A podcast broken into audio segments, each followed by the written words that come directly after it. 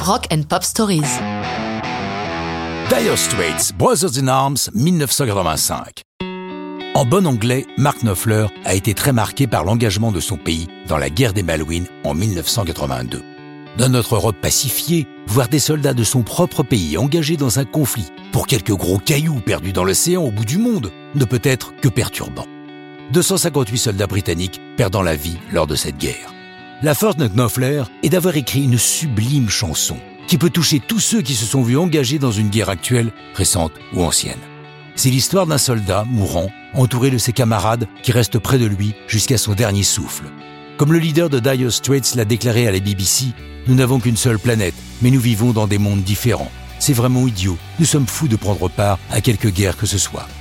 Musicalement, Brothers in Arms est un bijou de construction une intro majestueuse de la guitare de Knopfler qui tout doucement nous fait décoller dans la chanson avec une mélancolie déchirante. Puis sa voix douce et tranquille vient se poser sur la musique, le tout soutenu par un orgue Hammond à la fois discret et omniprésent. La chanson est si forte qu'elle donne son nom à l'album qui est enregistré entre novembre 84 et mars 85 à l'Air Studio de Montserrat dans les Caraïbes.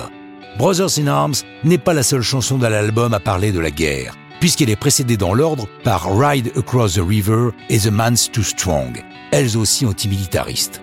La sortie de la chanson Brothers in Arms est accompagnée d'un clip à l'opposé du hit Money for Nothing. Autant celui-ci était coloré, gai novateur, autant celui de Brothers in Arms est en noir et blanc, s'accordant parfaitement à la mélancolie de la chanson, à l'exception de la fin, très colorée. Sorti le 13 mai 85, Brothers in Arms est le premier album à être prévu pour être pressé directement en CD, alors qu'à cette époque, on travaille encore en analogique et en vinyle. D'ailleurs, sur la version vinyle de l'album, toutes les chansons sont écourtées pour pouvoir tenir sur un vinyle 33 tours. C'est également le premier album à se vendre à un million d'exemplaires en CD et sera durant plusieurs années très utilisé par les marchands d'équipements pour démontrer la qualité du format CD.